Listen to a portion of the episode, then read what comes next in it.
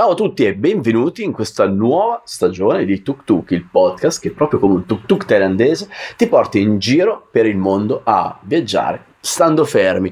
Wanna go, ovvero i, le nazioni che vorrei visitare, i viaggi che vorrei intraprendere. In ogni puntata chiacchiero con un grande viaggiatore in merito appunto a luoghi che non ho mai conosciuto oppure viaggi itinerari che un giorno mi piacerebbe intraprendere. L'ospite di oggi si chiama Filippo Graglia ed è un cicloviaggiatore che ha completato un itinerario pazzesco in Africa, davvero glielo invidio tantissimo, ma lo scoprirete a breve. Lui è partito da casa sua in Piemonte e ha raggiunto Cape Town. Quasi due anni di viaggio, 25.000 km in bicicletta. Ragazzi, io non ci sto più dentro, saltiamo sul tuk tuk. Ciao Filippo, benvenuto a questa puntata del podcast Tuk Tuk. Non so se ti è capitato di sentire in lockdown le prime puntate parlavamo di luoghi dove io ero stato e anche l'ospite. In questo caso invece quest'anno la stagione è Wanna Go, cioè luoghi o itinerari che io voglio, vorrei fare e realizzare un giorno. Quindi oggi innanzitutto ti do il benvenuto, ciao. Ciao Claudio, grazie per l'invito. No, grazie a te per aver accettato. Oggi parliamo di un viaggio clamoroso che tu hai fatto e di cui tra l'altro hai scritto un libro di cui ti ringrazio perché me ne hai donato, che è eh, questo, All'orizzonte un tubabu, giusto la pronuncia? Corretto. in cui tu parli di un viaggio di ben 25.000 km in bicicletta e già questo di per sé ha del clamoroso, ma soprattutto Africa il che non è proprio uh, da tutti. Allora, innanzitutto eh, partirei su, su, su Filippo prima del, del viaggio, no? Chi sei, quanti anni hai, cosa fai, come, come ti è venuto in mente di fare questo viaggio? Perché io qualcosa ho letto e so che questo viaggio è iniziato da un non viaggio, chiamiamolo così, cioè un viaggio che è saltato, giusto? Sì, eh, esattamente. Allora, va bene, intanto io sono Filippo, appunto, adesso ho 33 anni, sono partito che ne avevo 30. E questo viaggio di cui parli è durato tra tutto 22 mesi, quindi 25.000 km sì, sono tanti, ma spalmati su due anni sono poi 30 km al giorno, quindi eh, ti direi quasi che me la sono presa con comodo. Ah sì, io tenevo 70 di media quest'estate, ma poi ci arriviamo alla bicicletta. Sì, poi sulla media dei giorni pedalati effettivamente qualche di più sicuramente, se non so se eh, immagino. Però chiaramente i giorni off sono tantissimi in un viaggio di questo tipo, per cui eh, un po' me li cercavo, un po' me li imponevano e quindi il viaggio è durato quello che è durato, ma insomma non avevo fretta, ecco. Giusto e, eh, così.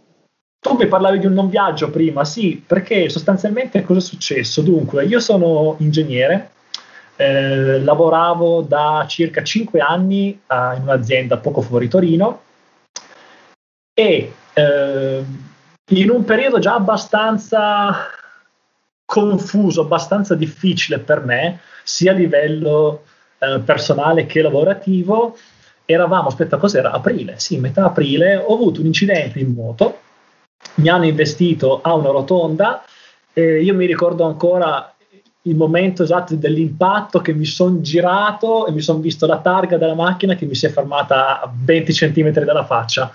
E gli ho detto ah ok. E lì in tutto ciò ti direi che mi è andata molto bene me la sono cavata con un piede rotto. Ok. Um, piede però rotto. ti era saltato un viaggio. Sì perché io sarei partito due giorni dopo eh, per una spedizione di sci in Groenlandia. Eh, wow!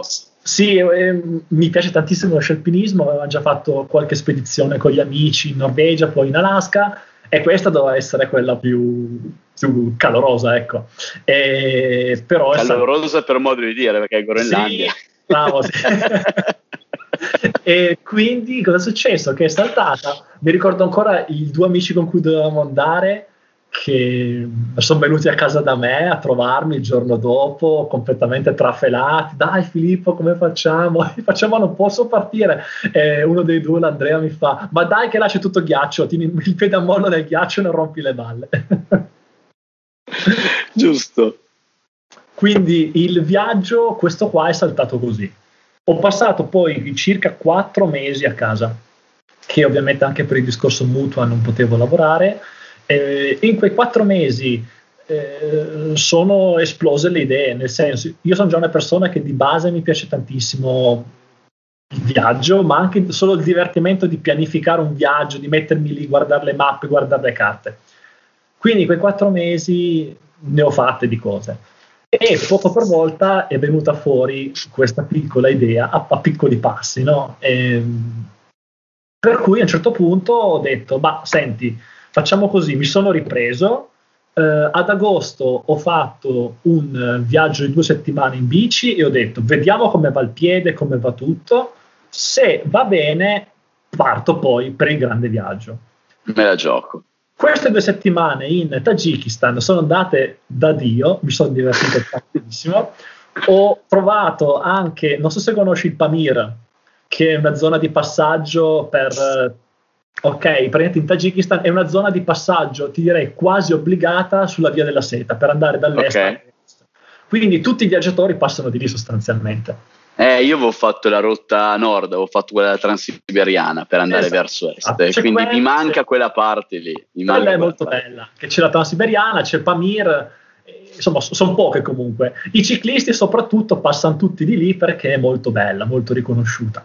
Per cui su questo percorso ho trovato qualche viaggiatore, qualche, se non mi ricordo il numero, di, eh, che stavano in giro da tanto tempo, quindi parla con uno, parla con l'altro, gli racconti un po' la tua idea, tutti quanti gasatissimi, no, devi andare, devi partire, e quindi lì è stato veramente la, il momento culminante in cui ho detto va bene, dai, si parte.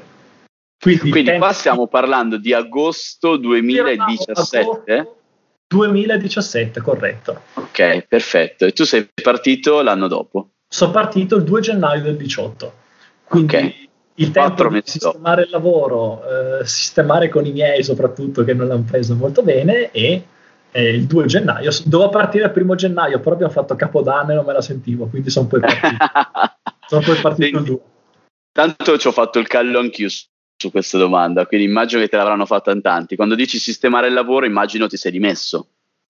Sì, avevo okay, fatto okay. inizialmente una richiesta eh, per un periodo sabbatico però diciamo che nei requisiti che l'azienda mi chiedeva c'era ad esempio delle motivazioni un po', se- un po serie, cioè mi hanno fatto certo. un po' di certo. tipo malattie, cose così, non ce n'erano. Eh, quanto stai fuori? Io ho detto, oddio, non, non, lo so quanto sto fuori, potrebbero essere sei mesi, sette mesi, non lo so. Insomma, era tutto troppo in forza, era tutto troppo difficile, per cui ho detto, sentite, vi saluto.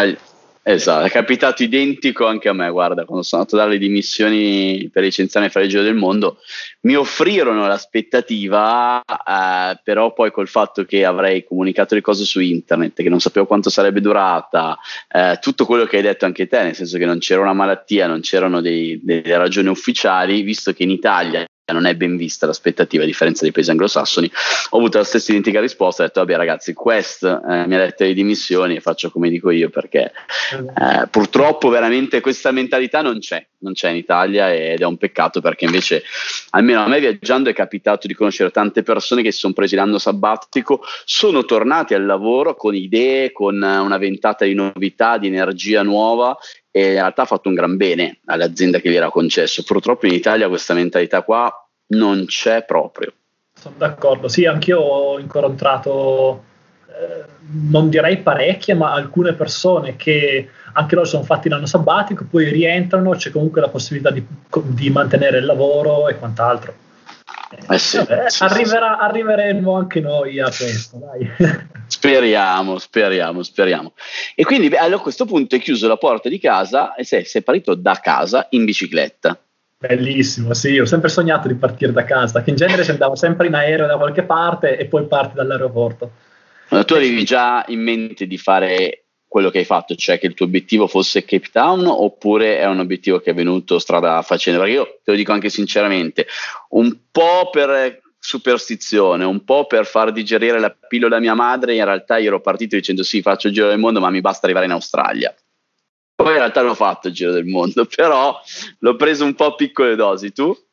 Beh, direi che il discorso è abbastanza analogo, nel senso, un po' per non so dove arrivo di mio. Io ho avuto un problema al ginocchio per parecchi anni, per cui... Eh, La bicicletta non è il massimo col ginocchio. Bravissimo, infatti eh, nei viaggi precedenti sto dolore qua si era fatto troppo forte e avevo anche dovuto sospendere dei giri, per cui non sapevo bene dove sarei arrivato eh, inizialmente ho detto guarda mettiamo una, ta- una tappa a Gibilterra che sono già 3.000 km 3.000 km cavoli per me in bicicletta mai fatti probabilmente in tutta la mia carriera ciclistica. E, e quindi arrivo a Gibilterra e vediamo. Però l'idea chiaramente di andare eh, nell'Africa già c'era forte e, mm-hmm. mi sono preparato bene da quel punto di vista. Quindi non ho detto voglio arrivare a Città del Capo, anche perché non è mie, nel mio modo di viaggiare probabilmente. Diventa già una forzatura. Due, due, anni prima è già una forzatura, dici devo arrivare là. Quindi non, ho, non, c'era una meta, ho detto vado, non sapevo assolutamente. Ecco, una cosa che ho fatto eh, prima del viaggio, a parte preparare il discorso visti, vaccini e quant'altro, era non tanto guardare dove andare, quanto piuttosto dove non andare quindi io avevo ecco, una bella ecco. cartina. Qua ci arriviamo, infatti. Avevo una bella cartina sull'Africa in cui ho sbarrato tutte le zone off limits. Più di quello non ho fatto itinerario sul tragitto, capito? Quindi poi me lo sono, me lo sono deciso, non ti dico giorno per giorno, ma man mano che vai avanti, tanto ti compri la carta dei paesi successivi, inizi a guardare un po', te, te lo studi così, sì. ecco. Direi che anche una volta al mese devi anche guardare quei paesi off limits se sono rimasti gli stessi, perché l'Africa è una polveriera eh, da, sotto mille punti di vista non solo guerre, non solo rivoluzioni, ma anche epidemie, visto che adesso siamo diventati tutti esperti epidemiologici, ci sono anche questi problemi qua in Africa con situazioni dove magari non puoi, non puoi passare. E hai colto nel segno perché, adesso tu non lo sai e anche eh, chi ci ascolta non lo sa, ma io sto studiando un grande viaggio che verosimilmente potrebbe essere anche il mio ultimo viaggio epico.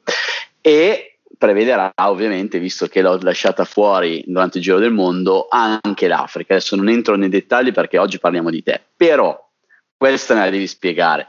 Io sto guardando e vedo che per andare giù fino a Cape Town la via mh, più fattibile, chiamiamola così, è quella orientale tu hai occidentale. Cioè, adesso io ho visto che non hai fatto Ghana e Gabon, probabilmente hai saltato anche alcune zone interne di alcuni stati ma questa me la devi veramente spiegare perché quando io ragiono di viaggiare l'Africa avevo notato che l'unica via percorribile era proprio quella orientale, cioè quella che praticamente fa Egitto, Sudan, Kenya, Tanzania, Mozambico uh, e poi arrivi giù in Sudafrica. Insomma, mi sono indicato qualche stato, ma verosimilmente per far capire sì. a chi ci segue la, l'itinerario tu hai fatto tutta la costa occidentale, quindi l'Oceano Atlantico, quindi Marocco, Mauritania, eh, sei andato giù in Senegal, hai fatto la Nigeria, hai fatto la Namibia, hai fatto questi, tut, tutta una serie di stati che tra l'altro tanti sono non sconsigliati di più. Quindi adesso vai, spiegami Filippo perché qua davvero sono non curioso di più, vai nel dettaglio, dimmi le cose, eccetera, allora. perché sono curiosissimo. Allora, ti, ti, ti racconto, l'antefatto era eh, vado in Asia, via della seta, mm, vabbè, andiamo in Africa, comincio a cercare eh, informazioni su questo continente e ne trovo tante sulla costa orientale, anche di cicloviaggiatori, c'è la, la Cairo Cape Town che è quasi... Cairo Cape Town quasi famosa. Diciamo, non è... Sì, sì, io, io, sto seguendo quella per capire come fare un viaggio, eh, cioè lì sono, eh, per documentarmi. Ci sono molti, molti viaggiatori che sono stati, sono stati su quella costa. E il motivo, secondo me, è uno, un discorso di visti, che quello fa già tanto. Um, stiamo parlando di molti meno visti, li puoi fare alla frontiera. Ad esempio, mi sembra ci sia un visto che vale su cos'è, Kenya, Uganda, insomma, più, per più paesi, per cui quello è molto semplificato. Costo occidentale, ogni paese, 80, quasi tutti i paesi, devi andare in ambasciata della nazione precedente, ti devi presentare, ciao sono Filippo, loro non ti vogliono dare il visto perché tu non sei residente in quel paese. Eh, ah, poi, te, poi te ne racconto una a tal proposito. E quindi c'è un discorso di visti, poi è, è, più corta, perché comunque non sembra, ma farmi tutta la tratta in orizzontale eh, quasi vicino all'equatore, quindi dal Senegal fino alla Nigeria, non finisce più. Eh. Sono eh, sette, me- in bicicletta almeno, sono sette mesi in foresta. quindi, eh, dal punto di vista, ecco, ti posso dire, non è nemmeno eh, paesaggisticamente così remunerativa. Mm-hmm. Mi vengono in mente molti posti belli eh, sulla costa orientale che rimane più scenografica. Quindi anche parlando con qualche ciclista mi ha dato qualche impressione di panorami molto più vari. Io ho fatto un mese di deserto, sei mesi di foresta, poi di nuovo un po' di foresta e poi sono uscito nel buon deserto della Namibia. Quindi paesaggisticamente sì. potrebbe non essere così accattivante. Poi in realtà quando sei nella foresta equatoriale, per quanto sia tutto, tutto uguale, ha, ha un suo fascino. Quindi una cosa e l'altra ho trovato tantissime informazioni sulla costa occident- orientale, la costa quella dell'Oceano Indiano, diciamo. E per come sono fatto io ho detto no, allora vado sull'altra costa. Me coglioni direbbero a Roma. eh, perché sono fatto un po' così, non mi, mi piace andare a fare queste cose un po'. che poi sull'altra costa, da quello che so io, adesso non per, per vantarmi o cosa, però da quello che, che so io, almeno tracciati online, avevo trovato solo tre persone che l'avevano attraversata. Quindi non dico che è una cosa un po' sportivamente particolare, però mi attraeva molto. E poi c'erano tanti paesi come può essere il Senegal, il Burkina Faso, c'era anche il Mali, l'Angola, che mi hanno sempre attirato molto. Eh, uno dei miei grandi sogni, tuttora irrealizzato, era andare a Timbuktu in Mali. Timbuktu sì. e Gao in Mali e è una di quelle famose zone barrate di rosso off limits per cui ora non ci si va. Però sono tutta una serie di, di elementi che vanno tenuti in considerazione eh, prima di decidere. Ecco. Ora tu dove ti informavi sui forum o trovavi anche, beh, ovviamente immagino sulle notizie ufficiali della Viaggiare Sicuri, però penso anche qualche forum o qualcosa del genere, perché non penso sia, trovi solo informazioni ufficiali, no? Sì, allora, eh, ti dico, le informazioni principali le trovavo sulla sicurezza, sicuramente sui siti più che viaggiare sicuri, che sono sempre tutte zone rosse per loro, guardavo spesso eh, Foreign Travel Advice, governo inglese, okay. e l'equivalente francese, quindi nei paesi ang- eh, francofoni. Anglofoni. Negli anglofoni mi guardavo quello, nei paesi francofoni mi guardavo l'altro. Mediamente sono, erano molto più aggiornati e anche più realistici. E quella è la prima cosa. Poi tieni un po' d'occhio le news, perché come dicevi tu, eh, nei paesi africani le, le, cose cambiano da un giorno all'altro. Per eh farti sì. un esempio, io sono stato in Burkina Faso nel mese di dicembre del 2018. Eh, da gennaio 2019 hanno cominciato con eh, rapimenti, attentati, hanno rapito quei due ragazzi, l'italiano con la canadese, non so se ti ricordi. Sì, eh, sì, sì. Hanno, hanno A me, guarda, io quando ero in Senegal per andare in Casamance, sì. avevo deciso di, c'era l'alternativa di passare per il Guinea-Bissau oppure prendere la barca. Io ho detto, vabbè, senti, sai che c'è? Piglio la barca adesso, vado in Casamance e torno via terra.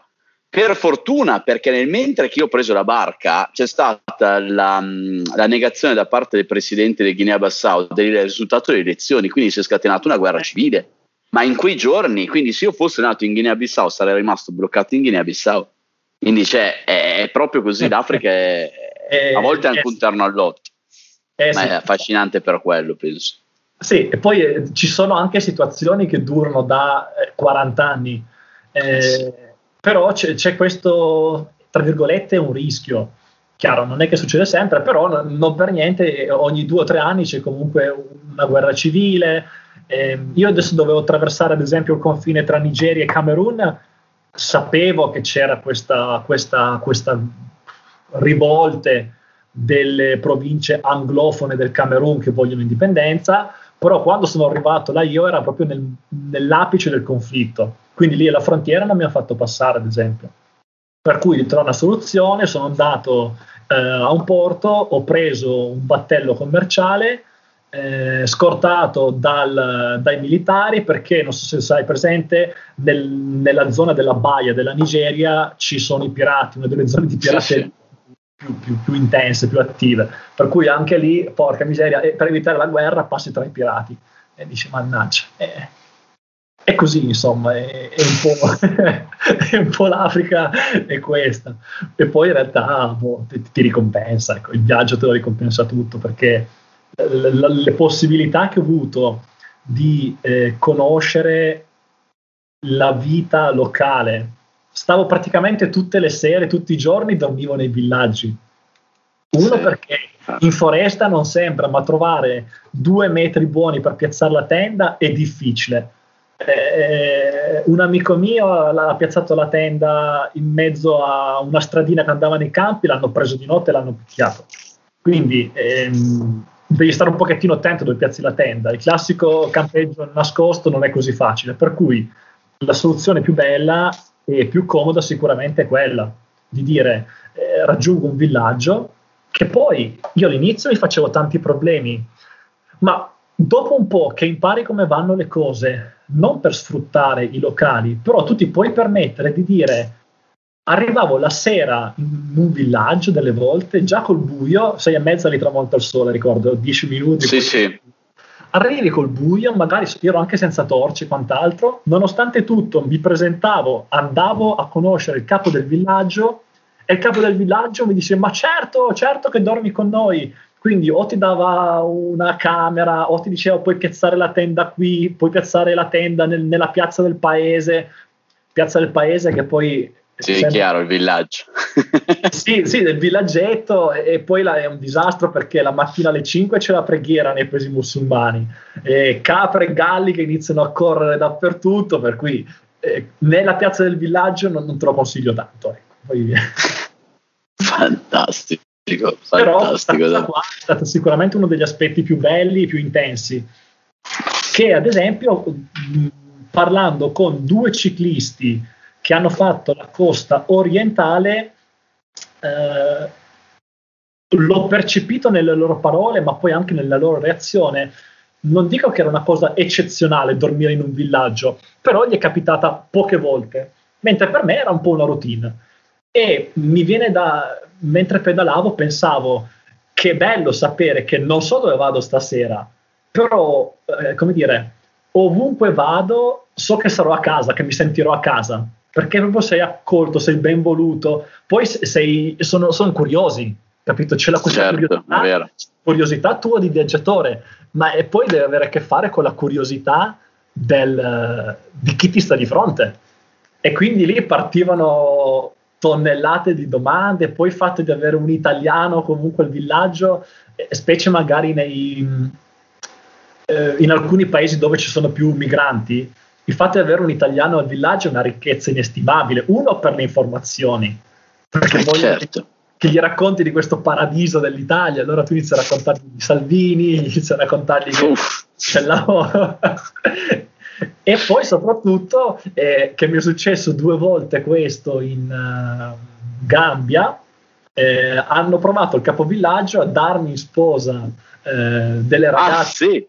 Due volte hanno provato a darmi in sposa delle ragazze del villaggio perché chiaramente se lei si sposa prende poi residenza e quindi la famiglia può spostarsi verso l'Italia e quant'altro. Non me l'ha detto chiaramente, però l'intento era quello, cioè non è che prendi una ragazza del villaggio, ti ottieni, vuoi sposare. Certo messa un po' sul ridere, però in realtà il contesto era quello, ecco. Sì, sì, beh, poi quando uno viaggia comincia a farsi un po' il pelo su queste cose, quindi lo capisci assolutamente quando sotto comunque sì, c'è da ridere, da scherzare, ma comunque intanto sono dal terreno. Cavolo, tu quindi ascolta come lingue sai bene l'inglese e il francese, immagino, perché lì la parte francofona è soprattutto nel lato occidentale ce ne sono tante di nazioni francofone. Parlano quasi tutti francese, ci sono Guinea-Bissau, Angola, che parla in portoghese, Ghana, Nigeria, Sierra Leone, che parla inglese. Uh, il francese l'ho imparato per strada, ah. che poi non è un, un, se io vado a Parigi probabilmente non mi capiscono, è un, uh, lo chiamo scherzosamente un franco-africain, insomma, è come si sì, parla. Sì, chiaro. Però, boh, alla fine tutte le mie conversazioni riuscivo poi a farle, che sia il calcio, che sia eh, devo ottenere un visto, che sia una conversazione più interessante, che ne so, sulla religione per dire, riuscivo comunque poi a, a gestirla. Fantastico. Ironicamente, via. Fantastico. Senti una cosa, domanda banale, momento più, più bello e momento più brutto. Allora, uh, comincio dal brutto che è più, è più facile, via. Vai. Allora, Sierra Leone, ero in viaggio sì. da circa otto mesi, piena stagione delle piogge, stagione delle piogge eh, luglio-ottobre a grandi linee. Um, Sierra Leone, tra l'altro, uno dei paesi più piovosi d'Africa, fa una roba come 4 metri d'acqua l'anno, insomma, tanta acqua, eh, tanta tanta acqua, quindi strade completamente rovinate. Poi c'è questa pioggia tutti i giorni, che non è che piove 24 ore, però tutti i giorni sai che arriva sto, sta acquazzone e quindi già quello un po' influisce sul morale. Poi cosa mi è successo? Iniziavo a essere un po' stanchino. Eh, il cibo in Sierra Leone l'ho trovato pessimo, quindi non c'era una buona alimentazione dietro. Eh, ho rotto tre pezzi della bici in tre giorni consecutivi, tra cui anche la sella che mi ha causato un'infezione, infezione che portava febbre. Insomma, Sierra Leone, tutto quanto assieme, ho detto, vabbè ragazzi, sai che c'è, quasi quasi il viaggio è stato bello e quasi me ne torno a casa. Poi in realtà cosa è successo? Che eh, due amici mi dovevano raggiungere in Liberia. Tra l'altro lode a questi due amici perché sono stati i primi due turisti che la Liberia abbia mai avuto, penso. Mi hanno raggiunto in bicicletta eh, per pedalare assieme. Addirittura, e, wow. Sì, sì, sì, ma sono due grandi amici con cui ho già fatto anche viaggi. C'era già George Weah come presidente, sì. Sì, sì, sì, sì. E infatti siamo passati all'aeroporto e erano tutti là che lo aspettavano che tornavo da un viaggio. E, ehm, cosa è successo? Il fatto di viaggiare con loro, di poter, non dico condividere le sofferenze, ma di poter condividere un po' di viaggio con loro, cambiare le routine di tutti i giorni, eh, che poi intendiamoci, abbiamo fatto qualcosa come 200 km in una settimana, perché le strade erano completamente disastrate. Mi ricordo ancora, ho una foto che ho messo anche sui social, eh, un camion che su una rampa in una strada principale ha scavato talmente tanto, cioè non quel camion, ma tutti i passaggi hanno scavato talmente tanto il terreno che questo camion è rimasto incastrato tra due pareti di fango alti come lui. Porca miseria. Quindi per darti l'idea delle condizioni della, delle strade. E quindi viaggiare con loro, poi 15 giorni mi ha ricaricato le pile in una maniera favolosa e poi sono ripartito e ho detto, boh, qua, qua si va. Probabilmente non so come sarebbe andata a finire se non ci fossero stati questi due miei amici, ma non me lo chiedo. Fantastico. Ehm, invece un momento più bello non saprei dirtelo, forse non voglio dirtelo, non lo so, perché la cosa bella di viaggiare eh, in generale, ma poi a me succede in bicicletta, è che magari sono lì, nulla di particolare, sto pedalando da un po' di tempo, così così mi guardo attorno e mi metto a sorridere, mi vengono i brividi, me, sono contento, no? Mi succede ogni tanto, dici, cazzo, come funziona tutto bene in questo momento? Eh. E allora quello lì è un bel momento che dico, va bene, continuo a pedalare, so che ne arriveranno altri. E è una cosa che mi piace molto del viaggio in bicicletta, quindi non è una cosa in particolare, ma sono quei momenti in cui semplicemente ti guardi attorno, quando ero, mi ricordo quando attraversavo la foresta equatoriale con questi alberi alti 60 metri che tu ci passi in mezzo, guardi in alto, rimani un po', un po in... Sì, poi ci sei arrivato con le tue gambe, con la tua forza di volontà, con la tua eh, tenacia, cioè queste sono cose difficili da raccontare. Bravissimo, guarda come funziona tutto bene, che bello che è, e quelle sono le cose che poi mi fanno andare avanti. Fantastico. Questo tipo di viaggio. Senti una cosa, bicicletta, che bicicletta hai usato? Dai, andiamo un po' sul tecnico. E soprattutto, tu viaggi solo in bicicletta o hai fatto anche altre tipologie di viaggio? Allora, eh, parto da questa seconda domanda, dai. Vai. Allora, ho fatto un po' di viaggi da anni in spalla. Ho fatto, ho fatto il Guatemala, ho fatto la Norvegia, poi ho fatto viaggi sci alpinistici quindi eh, di nuovo la Norvegia perché la Norvegia oh, l'adoro, ero sulle isole Lofoten nel nord, wow. la spedizione in Alaska con gli sci, e, um, viaggi di arrampicata, quindi andavamo in giro in macchina, arrampichi in Marocco e Stati Uniti E tra tutti, però, il mio diciamo, modo di viaggiare al momento eh, preferito è quello della bicicletta. Per cui questo grande viaggio ho deciso di farlo in bici anche per quello. Eh, un, un, pensiero che, che mi è venuto è che il viaggiare in bicicletta mi permette sia di fare i chilometri, perché la giornata in cui dico basta, oggi voglio pedalare, ci sono quelle giornate in cui ti chiudi in te stesso, vuoi pedalare, se ti impegni fai anche 150 km eh, e quindi di strada ne fai, ma allo stesso tempo mi permette di vedere, questa cosa è bellissima, una colonna di formiche mentre attraversa la strada. E allora eh. dici, ti fermi e ti guardi la tua bella colonnina di formiche, perché poi le formiche in Africa fanno del, degli attraversamenti pedonali eccezionali, creano tipo una specie di galleria con i loro corpi e tutte le altre ta, ta, ta ci passano in mezzo, sì, sì. bellissimo. E quindi la bici mi permette queste due ricchezze, per cui il viaggio in bici è quello che per il momento è quello che preferisco. Io L'ho scoperto quest'estate la bicicletta perché sì, ovviamente pedalavo ma non ho mai pensato di fare un viaggio e proprio la forzatura di dover star fermi col covid mi, mi ha portato a dire dai ci provo. E quest'anno sono andato giù a Roma in bicicletta per la prima volta cioè proprio, anzi ho lanciato proprio una serie su YouTube parto da zero perché non sapevo niente e mi approcciavo per la prima volta. E quello che ho notato anch'io è questa um, sintesi quasi di viaggio all'interno della bicicletta perché io ho viaggiato tanto, ho fatto ovviamente viaggiato senza aerei e quindi è un viaggio lento, ma lì sei libero di scegliere qualunque mezzo e di muoverti in totale libertà.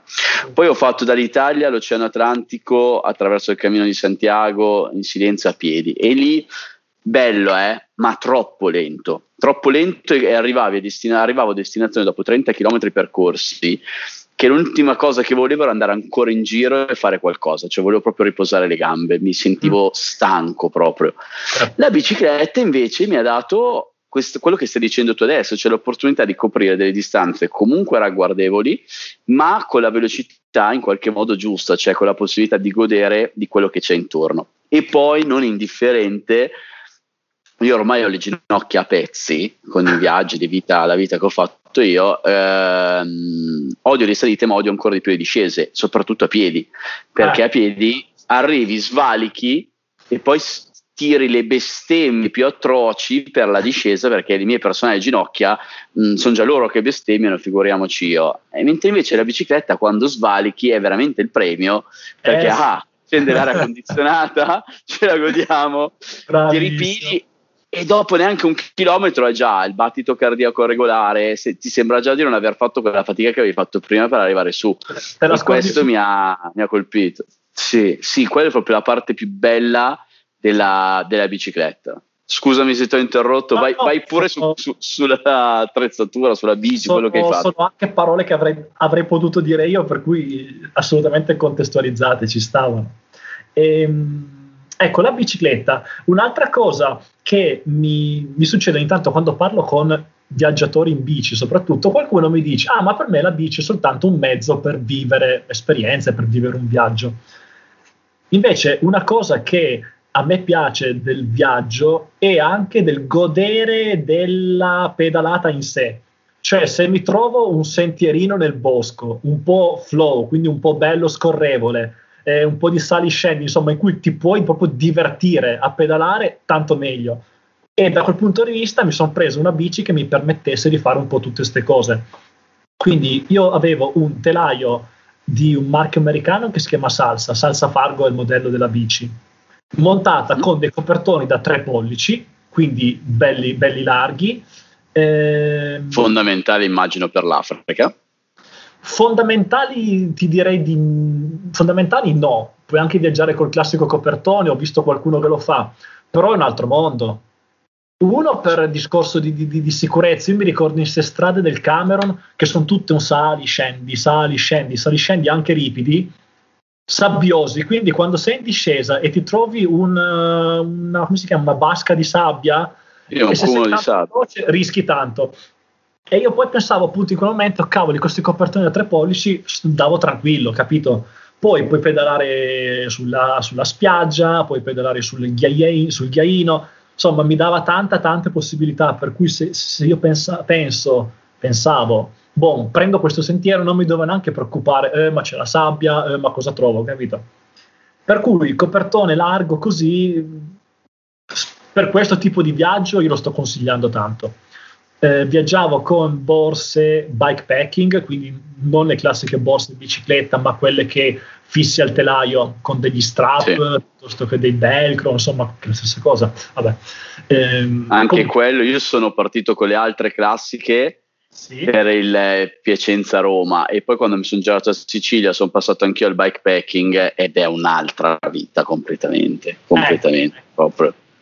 Peso distribuito sull'asse centrale, nessun problema in discesa, soprattutto quando c'è vento, perché sennò c'è l'effetto vela e quando c'è il laterale, soprattutto ce l'avevo tutte dietro, facevo una fatica tremenda. Guarda, da quando sono passato al bikepacking mi è cambiata la vita la percepivi questa cosa, certo, certo. E soprattutto poi quando fai ancora lo step che viaggi su sterrato è un altro mondo, perché non hai tutte le borse che sbatacchiano, non ti devi preoccupare si rompe una vite piuttosto che, perché le viti dei portapacchi si rompono spessissimo. E, e quindi quando sterrato diventa quasi d'obbligo come, come scelta secondo me. E poi lo vedi anche che ultimamente un po' tutti i viaggiatori stanno poco per volta traslando verso questo nuovo sistema di caricare la roba, che volendo poi buttarci dentro altrettante cose che sulle borse classiche, intendiamoci. Sì, sì. Avevo, tra tutto avevo un'ottantina di litri di, litra, di litraggio delle borse, quindi di roba dentro ne puoi mettere davvero tanta. E ne avevo troppa, come sempre. Quello capita. Ma ascolta, per, che ovviamente anche questo penso che le persone che ci ascoltano eh, se lo chiedono, il tema della sicurezza, con te avevi qualcosa di prezioso, a parte ovviamente la bici, perché la bici ovviamente è un bene prezioso, che possa, poteva tentare qualcuno anche quando dormivi nei villaggi oppure, oppure no? Allora, ma ti dico di merce economicamente preziosa SNI, nel senso, vabbè, avevo una, una mirrorless, una, una, mirrorless da, con un bello obiettivo, avevo un laptop, ma di quelli da 200 euro, però non, non è che sta a fare la differenza. Ehm, quindi diciamo che poi tutta roba sacrificabile, ecco, nel senso. Ok. L'unica mia preoccupazione è che sapevo sempre dov'era il passaporto, che tu lo sai meglio di me, il passaporto è la cosa fondamentale, no? quindi sì. quello lo, lo, devi preservare, devi sempre sapere dov'è in ogni momento. E, ehm, Vero. Detto ciò, a discorso, livello di sicurezza, io avevo il, um, bella, un bel lucchetto, tra l'altro della bici, un mattonazzo da un chilo e mezzo, l'ho usato soltanto una volta a Città del Capo in Sudafrica, basta. Pensate. Perché la, è un po, perce- allora, un po' la percezione che ottieni, ma poi lo, lo, lo vedi proprio. Nel momento in cui io arrivo da qualche parte, se la sera per un, per in un villaggio, ad esempio, arrivo in questo villaggio, quando parlo col capovillaggio e lui mi dice di sì, da quel momento io sono come suo figlio, cioè non mi tocca più nessuno, capito? Sono certo. sotto la sua responsabilità. Lui garantisce, garantisce sia eh, la sicurezza nei miei confronti, che però anche la sicurezza nei confronti del villaggio, perché comunque il capovillaggio, il capo tradizionale, deve assolutamente avere a cuore anche la sicurezza del villaggio. Quindi prima di dire un sì, ci si pensa. Però nel momento in cui mi diceva sì, io potevo stare tranquillissimo che nessuno mi avrebbe mai toccato la roba. Quindi in quel momento tranquillamente potevo prendere, andare con qualcuno con cui nel frattempo avevo fatto amicizia, andare al pozzo a prendere l'acqua per lavarmi, piuttosto che andare a conoscere tutto il parentame, perché poi ah, ti presento lui che ti presenta lui che ti presenta lui, stai fuori due ore, ma la tua attrezzatura non la tocca nessuno. E Fantastico. In Marocco mi è successo di lasciare una bici a casa di uno per tre giorni con tutta l'attrezzatura sopra, ma ovviamente non hanno toccato nulla. Fantastico. Poi chiaramente non ci illudiamo troppo perché nel momento in cui vai in una grande città la bici la tieni ben d'occhio. Eh beh certo, in quel caso lì assolutamente. Ma quello indipendentemente da Africa o no, insomma. Cioè, sì, anche qua. Esatto. per dirti... Eh, che poi in realtà questo discorso vale anche in Italia. Adesso non so te, ma io mi sono fatto tutta l'Italia senza lucchetto e già quello tutti mi dicevano: eh, ma come non ti porti il lucchetto? Mi è successo anche di lasciare la bici lì per un, qualche minuto, qualcosa, nessuno me l'ha mai toccata nemmeno qua. Però, di nuovo, occhi aperti perché in città queste cose non si fanno, specie nelle capitali, ma dove c'è tanto via vai, queste cose non si fanno, ecco. Sì, a me frega un po' di più il fatto che ho spesso della, dell'attrezzatura costosa. Eh, innanzitutto il computer perché per montare ovviamente video e lavorare eh, con eh, file in 4K eccetera è un computer di un certo tipo. E quello se dovessero rubarmelo sarebbe un, un grosso problema in termini sia dati che economici. Eh e poi vabbè ovviamente anche magari il drone piuttosto che altra, che altra attrezzatura. Però effettivamente insomma se si viaggia con, un, con qualcosa di accettabile soprattutto con un rischio come hai detto te, sacrificabile, viaggi molto leggero, viaggi molto anche tranquillo in qualche modo. Quindi mi sono trovato come te nel, soprattutto nel giro del mondo, dove sì, inizialmente quando ero partito avevo anche delle cose che potevano valere, eh, però poi dopo col tempo, con l'usura e per come si sono rovinate, valevano più niente. Quindi ero mo- molto molto più tranquillo, soprattutto in, in Sud America. Beh, sai cosa mi veniva anche mentre parlavi? Mi viene da pensare che eh, in un villaggio così dove ero, ma anche avessimo avuto, che ne so, un drone da 10.000 euro, eh, non se ne fanno niente. Infatti, la domanda di qualche bambino un pochino più curioso era: ma il telefono, mi dai il telefono? Quindi proprio la cosa che poteva, avrebbe potuto destare un pochino di più interesse, ma per la, la funzionalità è lo smartphone certo. non c'è nemmeno nel pensiero eh, di, di, di, di, prend- di, rubarti un drone, capito? No, no, quello è ovvio, è vero. Anzi, mh, per un'esperienza che ho avuto io in Madagascar, dove... Scusa, per l'Africa, poi non so altri posti dove sei stato. Eh beh, sì, ovvio. No, no, per il tipo, questo in Madagascar mi è capitato di aiutare un'associazione che si chiama um, Aid for Mada, che praticamente loro creano dei pozzi d'acqua. Eh, mi dicevano che la problematica più grande era una volta costruito il pozzo, lasciato lì, che poi arrivava qualcuno la notte, magari erano dei villaggi vicino dello stesso villaggio, che si rubava le viti del pozzo. Perché sì. paradossalmente la vite ha più, eh, se, o il bullone ha più utilità che un potenziale appunto computer o macchina fotografica. Quindi insomma poi le dinamiche sono molto particolari e legate soprattutto insomma al luogo. Tra l'altro parlando di questo mi viene un altro dubbio che voglio chiederti. Con l'acqua, come hai fatto? Allora, con l'acqua non ho fatto, nel senso che eh, non avevo... Sei fatto gli anticorpi. Mi sono fatto gli anticorpi nel senso che bevevo l'acqua che bevevano loro, quindi acqua dal, del pozzo. Ogni villaggio ha il suo pozzo ormai, quindi io so che ogni 5-10 km, almeno nelle foreste, un pozzo con dell'acqua la trovi. E bevo quell'acqua, ti fa gli anticorpi chiaramente, perché ad esempio i due amici di cui ti parlavo prima, che sono venuti in Liberia, hanno visto il mio esempio che non filtravo, si sono messi anche loro a bere acqua di là, ma sono stati ovviamente, esatto, tutti e due, KO, ciao. ma è normale perché una volta che ti devi fare gli anticorpi, quando ti fai gli anticorpi, bene.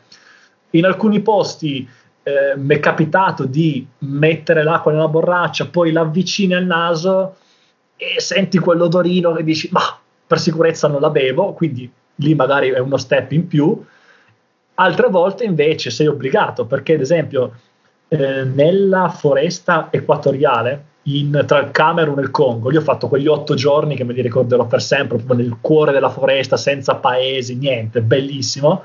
Che Lì bello. ci sono soltanto eh, abitanti, i pigmei, gli abitanti della foresta, e loro bevono eh, quasi sempre, soprattutto nelle zone più remote, l'acqua del fiume.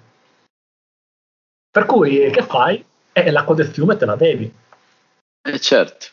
E lì devi avere un pochino sentimento, però se, se, vedi che loro la bevono, dici, boh, vabbè, ci provo anch'io. E, l'aspetto, il modo di farlo più cautelativo è come l'amico mio che ha viaggiato in Africa con il filtro super figo della MSR, si può fare pubblicità sì. nel podcast? Sì, certo, eh. sono, sono, queste sono, non sono pubblicità, queste sono tips per, chi, tips. per i viaggiatori. Lui aveva un filtro della MSR grosso come una borraccia, però si filtrava tutta l'acqua che, che poi avrebbe bevuto. Facendo così ti posso dire che io problemi di acqua non ne ho mai avuti. Sono stato okay. male una volta forse per un pesce mangiato che non era tanto fresco, però problemi di acqua non ne ho avuti. Poi, allora, eh, adesso non so se vuoi metterlo poi nel podcast, comunque per tre mesi io ho cagato liquido. che non vuol dire diarrea, ok? Però eh, la, anche là mi hanno detto che è comune, perché comunque i batteri che ci sono nell'acqua ti portano ad avere le feci quasi liquide, comunque mo- mollicce. Certo. E anche loro ne parli, un po' ne parli, fa, eh no, ma sì sì, cioè, è la normalità, è così, perché l'acqua lì ti fa un po' questo effetto. Però non, non, ti posso dire che sono stato male, ecco, insomma. Un continente conquistato e un intestino nuovo, via. Mamma mia, povera ha passato un po', eh. Senti, invece per orientarti usavi delle app, qualcosa o, o ancora mappe cartacee? Allora, per orientarmi, quindi specificamente se arrivo ad un bivio cosa faccio, eh, GPS sul telefono. Ok. Ormai hai visto, ci sono delle applicazioni, eh, ti posso fare un po' di nomi, c'è Maps.me, c'è Mapi, c'è Komoot, che sono ottime. Solo Io in... uso Komoot, infatti. Ok, eh, credo che la a cui attingono sia più o meno tutta la stessa. Sono ottime, solo in alcuni paesi, mi viene in mente Angola e forse Congo, o non sono aggiornatissime o mancano delle strade, però vabbè, insomma, si fa. Quindi, no, giornal- ma quello anche in Italia, eh, non pensare, perché a volte segoggiando con Mut mi diceva che c'era una rotonda, girare la terza, invece ciao, sbagliavo invece la terza non c'era. L'itinerario viene ricalcolato, eh va bene, torniamo indietro. Quindi usavo queste applicazioni e poi una cosa che mi è sempre piaciuta tantissimo sono le mappe cartacee. Quindi avevo tante, non tutte le carte, per cui io la sera, quando ero, che ne so, da solo in tenda, nel momento tranquillo, non sapevo cosa fare, apro una carta e mi metto a tracciare linee a casa sulla carta sostanzialmente, perché poi quando, quando, viaggi con la bici, sui viaggi così lunghi, non è che ti dici, ah, oggi vado a vedere questo, domani vado a vedere quello so che tra un mese devo arrivare in capitale, mi studio un itinerario che mi ispira per la capitale. Quindi uh, visione generale sulla mappa, poi giornalmente con uh, lo smartphone. Ascolta, tra l'altro ho visto che nel libro uh, che hai scritto inizia proprio con una bella mappa dell'Africa, di quello che hai fatto, e guardando quella mappa mi sono accorto che secondo me abbiamo fatto un pezzo uguale hai preso anche tu il treno merci in Mauritania? Eh, sì. Eccolo eh, lì. Eh, eh sì. Eccolo lì. Ed ora dai, racconta perché questo per me treno merci Mauritania è stata un'esperienza forte perché io l'avevo preso secondo me all'opposto rispetto al tuo come direzione perché io ero da come si chiama quel posto Wasad o Wahud o qualcosa eh, del genere Rate dalla sì, da, no, io ho preso sì, appena sotto dal deserto ah, fino poi al confine. Sì, sì. E l'avevo preso nel cuore della notte. Mi dissero: Guarda, ne passeranno quattro. Uno dei quattro si ferma e uno dei quattro c'ha un vagone nel vagone, a parte che si è fermato il quarto treno, e quindi i primi tre, dico, boh, chissà cosa succede. Il cuore della notte, Mauritania nel deserto. Eh, l'unico vagone libero, c'erano dentro 150 persone, che però devo riconoscere, mi hanno riservato, mi hanno ricavato un metro quadro dove stendere il mio zaino, dove io mi sono addormentato sopra il mio zaino. Eh, ci ho passato quasi un giorno, perché mi sembra che fosse più di, sicuramente più di 10 ore, ma forse anche un 18 ore di viaggio. Esatto. 17 ore, sì. E a te invece come è andato? Tu l'hai preso al contrario, cioè dalla città al confine che è Nouakchott, non qualcosa del eh, genere, non mi ricordo. Nouadhibou? Nouadhibou, Nouadhibou, Nouakchott mi sa che è la capitale, vero? Ma eh, ti direi che come per te è stata un'esperienza molto forte, tra l'altro penso anche una delle più belle che ho fatto nel viaggio. Per quanto sì, non fosse bellissima, è oggettivamente una figata. Infatti sì. sta, diventando un po' una tappa di tutti i viaggiatori che devono prendere questo treno, ma è, è un'avventura. Insomma, per, per chi, chi, ci ascolta che non conosce cos'è, è un treno merci, che tra l'altro adesso non so quale hai preso tu, ma è il treno più lungo del mondo, o uno dei treni più lunghi del mondo. E sta, no, era lunghissimo, sinceramente. Eh, sì. Stiamo parlando di circa due chilometri di treno che collega tutti i giorni eh, questa miniera di ferro, mi sembra, con eh, il porto e quindi poi il materiale se ne va per, all'estero. Quindi su questo treno ci si può viaggiare, c'è una cabina anche, mi hanno detto, io però non, non l'ho poi vista, oppure viaggi come fanno i locali, si viaggia gratis tra l'altro dentro il carro sì, merci. Sì, sì, è vero, gratis. Dentro il carro merci. E il carro merci praticamente è un cassone di lamiera di 10 metri per, per 3, tutti lì dentro, quindi io l'ho fatto a vagone vuoto Mentre tu quindi Perché è chiaro, perché tu eh, i vagoni andavano verso la miniera da caricare. Infatti, io non potevo salire nel, nel vagone quello merci. Dovevo ecco. salire nel vagone quello adibito ai passeggeri, che vabbè era un bordello incredibile, ecco, perché ecco. io prendevo la direzione opposta, cioè quando portavano le merci piene al porto. Ecco.